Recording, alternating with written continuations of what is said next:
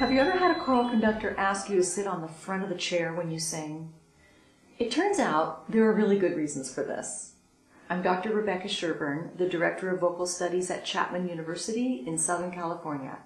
And this is the third in a series of talks called How the Voice Works, sponsored by Virtual Sheet Music. So today, we're going to talk about seated alignment, which is of course very similar to standing alignment.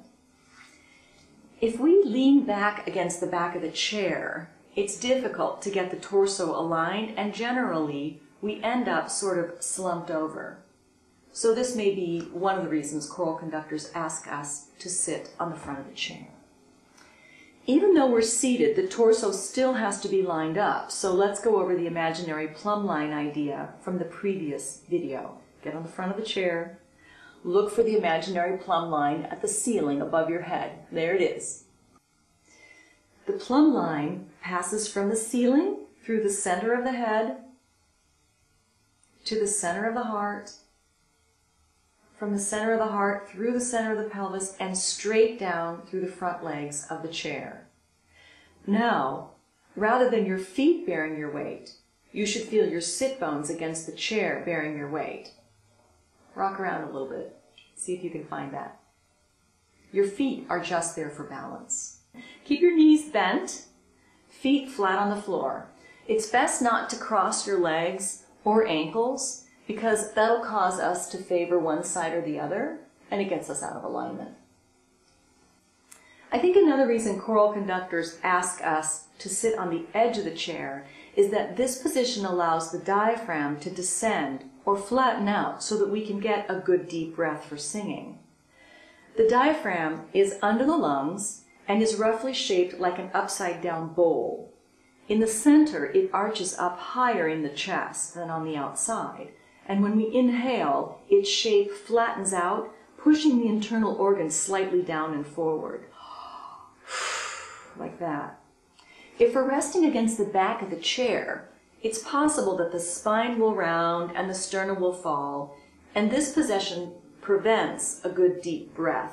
There isn't room in the torso for the internal organs to move forward and down as the diaphragm flattens out. So just for fun, roll yourself up into a little ball and try to take a deep breath. How'd that work for you?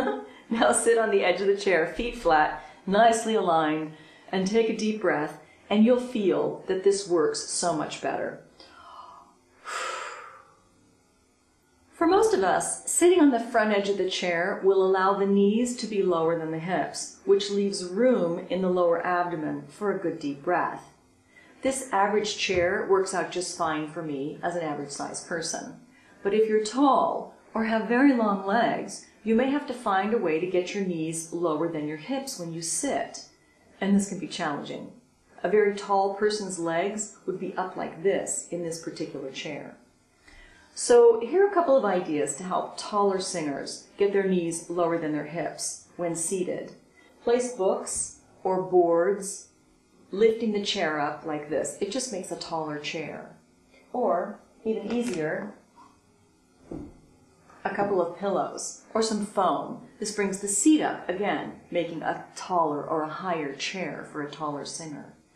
For children or adults whose feet don't touch the ground in a seated position, we need a shorter chair because with the feet dangling above the floor, the alignment of the torso could be compromised. So if a shorter chair isn't available, we have to provide a platform under their feet. Here I've just used two yoga mats stacked on one another, but you could build a special platform out of wood or use books for them to rest their feet on.